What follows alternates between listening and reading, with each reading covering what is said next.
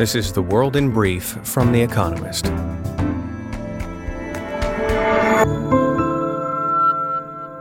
Our top stories. Annual inflation in America eased slightly in July, dipping from 9.1% in June to 8.5%. The number raises hopes that American inflation has peaked.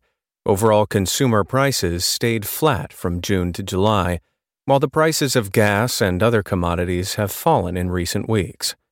But the rate is still close to America's highest in four decades, and prices for housing and food are still rising. Donald Trump refused to answer questions under oath while being deposed by the New York State Attorney General as part of a civil investigation into his family's business accounts. Mr. Trump said in a statement that he had invoked his Fifth Amendment right against self incrimination. The investigation runs parallel to one by the FBI allegedly related to Mr. Trump's activities after he left office.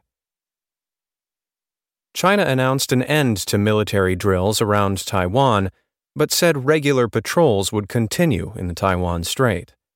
Separately, China's Taiwan Affairs Office published its first white paper on Taiwan in 22 years.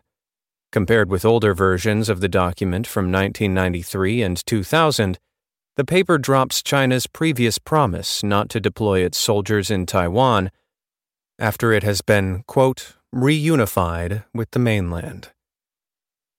SoftBank said it would reduce its stake in Alibaba a Chinese e commerce giant, by unloading $22 billion worth of shares.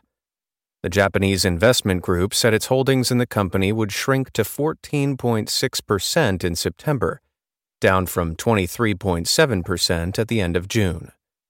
The decision came two days after SoftBank posted its largest ever quarterly loss of $23.4 billion, prompting Son Masayoshi, the firm's boss, to say that, quote, dramatic cost cutting was on the cards.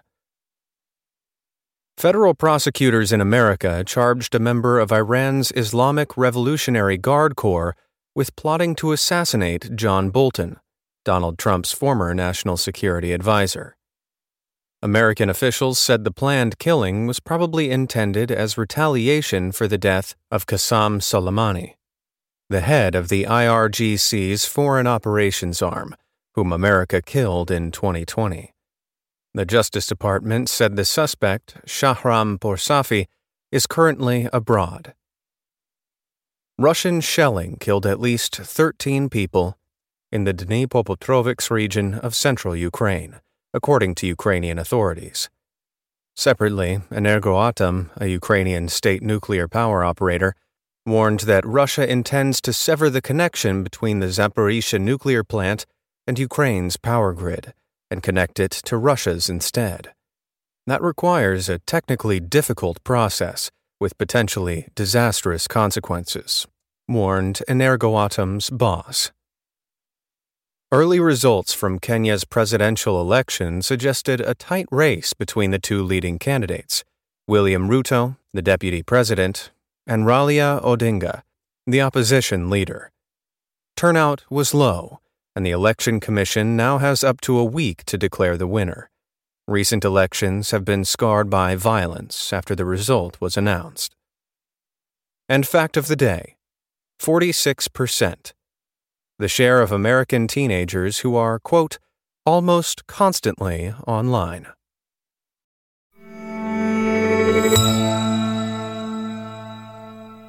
And now here's a deeper look at the day ahead. Ukraine's allies gather in Copenhagen.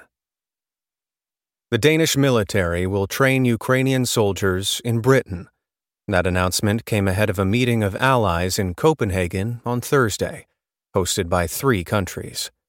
Defense ministers from 15 European countries, plus America and Canada, will discuss further military support for Ukraine. The conference comes as Western aid continues to bolster Ukraine's defenses. On Monday, America pledged a further $1 billion in military assistance, including more ammunition for the HIMARS rocket launchers, which have pounded Russian positions. The fighting in the east and south of Ukraine remains finely balanced, although Ukraine appears to be mustering forces for a counteroffensive to retake the occupied city of Kherson.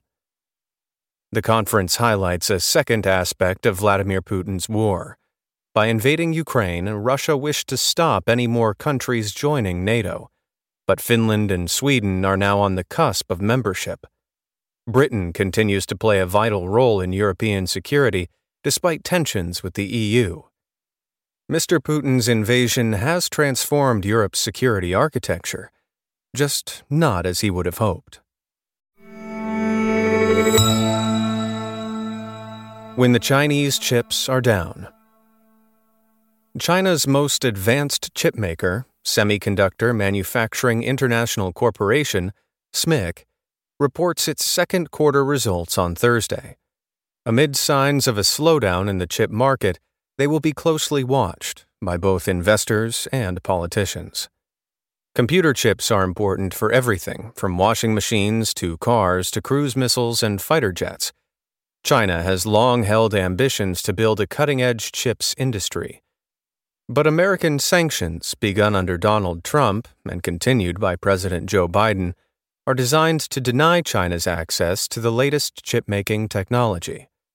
In July, it emerged that SMIC had worked out how to make advanced 7 nanometer chips. Smaller components mean better chips, though the figures bear little relation to the physical characteristics of the chips themselves. That puts SMIC about half a decade behind TSMC, a Taiwanese firm, and Samsung, a Korean one. The significance of SMIC's achievement is not yet clear. It may be that only some components of the new chips have been shrunk. And without access to the latest extreme ultraviolet lithography tools, made in the Netherlands, it is unclear how much further SMIC can push its products. An electric vehicle startup slows down. Rivian's promise of powerful green electric trucks was so thrilling that nearly 50,000 people placed an order before any had been delivered. The firm became a Wall Street sensation in 2021. Its valuation zoomed above $100 billion in the biggest IPO of the year. But its shares have crashed by nearly two thirds this year, and its second quarter earnings, due on Thursday, will demonstrate more braking than accelerating. Rivian's problems are familiar. Supply chain woes and high inflation are leaving the company unable to meet sky high demand. Other electric car making startups, such as Arrival and Lordstown Motors, are also struggling. Despite Rivian's impressive order book, which has 90,000 customers waiting, in the first quarter of the year, just 2,553 trucks rolled off its assembly line it chalked up a $1.6 billion loss. Now it is facing a cost crunch, obliging it to lay off 6% of its workforce.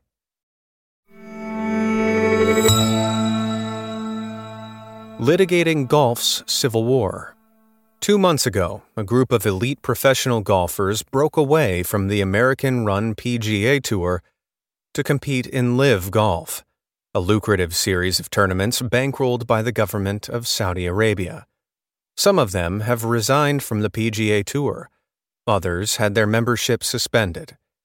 Before signing up to LIV, nearly a dozen players had qualified to play in the PGA Tour's FedEx Cup playoffs, which begin on Thursday in Tennessee, only to be banned by the tour. Three of them contested the ban, but on Wednesday, a federal judge in America upheld it. On August 3rd, players in LIV who remain suspended by the PGA Tour filed an antitrust lawsuit against it, accusing it of behaving monopolistically and harming their careers. The PGA Tour denies this. The antitrust case could take up to two years to resolve. In the meantime, as the two tours run in parallel, the mutual enmity will only deepen.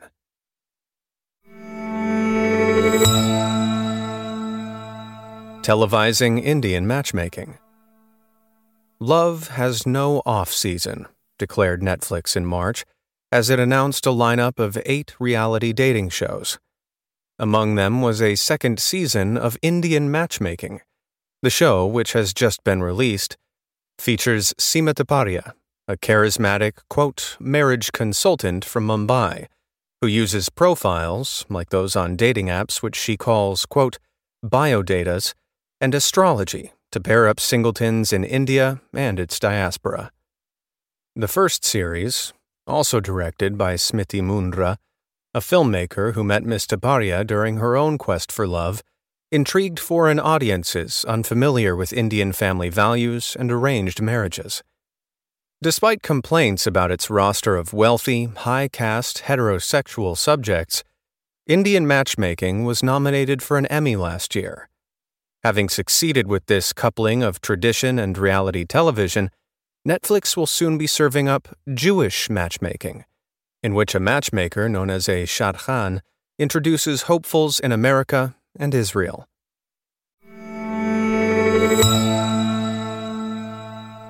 Daily Quiz Our baristas will serve you a new question each day this week. On Friday, your challenge is to give us all five answers and, as important, tell us the connecting theme. Email your responses and include mention of your home city and country by 1700 BST on Friday to quiz espresso at economist.com. We'll pick randomly from those with the right answers and crown one winner per continent on Saturday. Thursday. Which Australian conservationist and television personality was killed by a stingray in 2006? Wednesday. Which novelist wrote Heart of Darkness, a book loosely adapted as the film Apocalypse Now? Finally, here's the quote of the day from V.S. Naipaul, who died on this day in 2018. My life is short. I can't listen to banality. That's the world in brief from The Economist, available three times every day of the week. You can also hear interviews and analysis from our journalists, including our current affairs podcast, The Intelligence, on your podcast app. And subscribers to The Economist have access to each week's full edition in audio. Just download the Economist app to start listening.